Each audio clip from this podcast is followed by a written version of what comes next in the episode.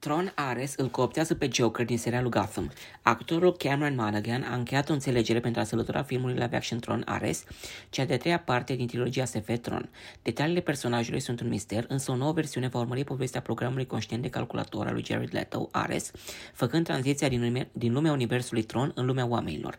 De cârma noului film se va ocupa regizorul Joaquin Running, Pirates of the Caribbean, Dead Man Tell Tales și Maleficent Mistress of Evil, ca urmare a debutului de succes cu Contiki.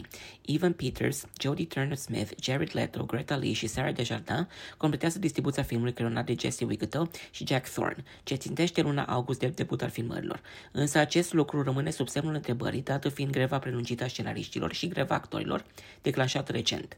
Seria Tron a debutat în 1982 cu Jeff Bridges în rolul lui Kevin Flynn, un dezvoltator de jocuri pe consolă, un debut apreciat pentru avangardismul efectelor vizuale de la vremea aceea punând de asemenea bazele unui cult clasic după o cursă dificilă în perioada fereste cinematografice. Continuarea Tron Legacy 2010 a încasat puțin peste 400 de milioane de dolari în perioada sărbătorilor de iarnă.